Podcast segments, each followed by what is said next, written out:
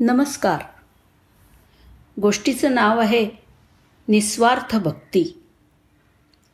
एका गावात एक मंगतराम नावाचे खूप कंजूस शेटजी राहत होते. एक दिवशी त्यांनी आपल्या दुकानावरती आपल्या मुलाला गौरीशंकरला बसवलं आणि सांगितलं की बिना पैसे कुणालाही काहीही देऊ नकोस. मी थोडा वेळ बाहेर जाऊन आलो. तेवढ्यात अचानक एक संत तिथे आले. जे वेगवेगळ्या ठिकाणाहून एका वेळची भिक्षा किंवा भोजन सामग्री घेत असत. त्यांनी मुलाला त्या गौरीशंकरला म्हटलं की बेटा मला थोडं मीठ दे. मुलाने संता संतांना डबा उघडून त्यातून एक चमचाभर मीठ दिलं. काही वेळाने मंगतराम शेटजी परत आले. तेव्हा त्यांनी पाहिलं की डबा उघडा पडला होता. शेटजींनी मुलाला विचारलं काय रे काय विकलंस? तर गौरीशंकरनी सांगितलं की एक संत जे इकडे तलावाजवळ राहतात ना ते त्यांना एक चमचा मीठ दिलं.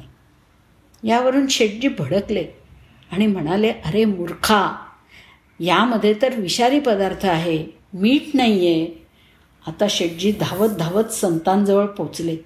तेव्हापर्यंत संत जेवण बनवून भगवानाला नैवेद्य वगैरे लावून जेवायला बसलेले होते. शेठजी लांबूनच म्हणाले महाराज थांबा.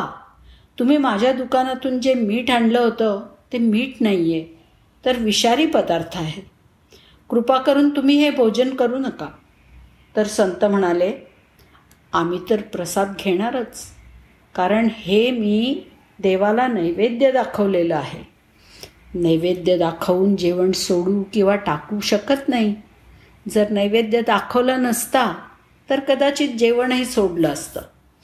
पण आता संतांनी ते प्रसाद समजून जेवायला सुरुवात केली.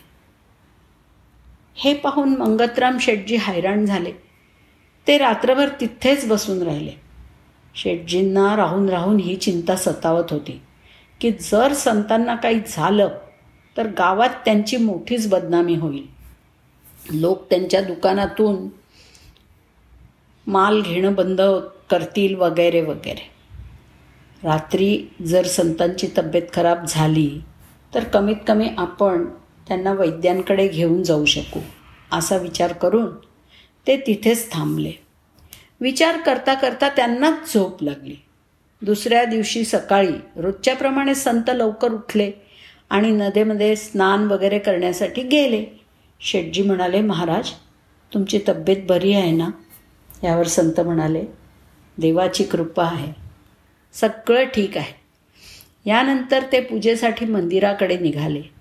संतांनी मंदिराचं द्वार जसं उघडलं तेव्हा तिथं भगवानाचं शरीर काळं पडलं होतं.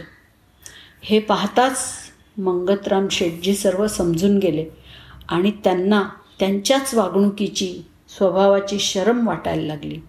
त्यांच्या हेही लक्षात आलं की भक्ताच्या अतूट विश्वासाला पाहून भगवानानी जेवणातलं विष नैवेद्य म्हणून स्वतः ग्रहण केलं आणि भक्ताला फक्त प्रसाद ग्रहण करू दिला. यानंतर मंगतराम शेटजींनी तत्काळ आपल्या गौरीशंकरला दुकान झोपवलं सोपवलं आणि स्वतः संताच्या शरणात आले आणि देवाची भक्ती करायला लागले. असा हा निस्वार्थ भक्तीचा महिमा. धन्यवाद.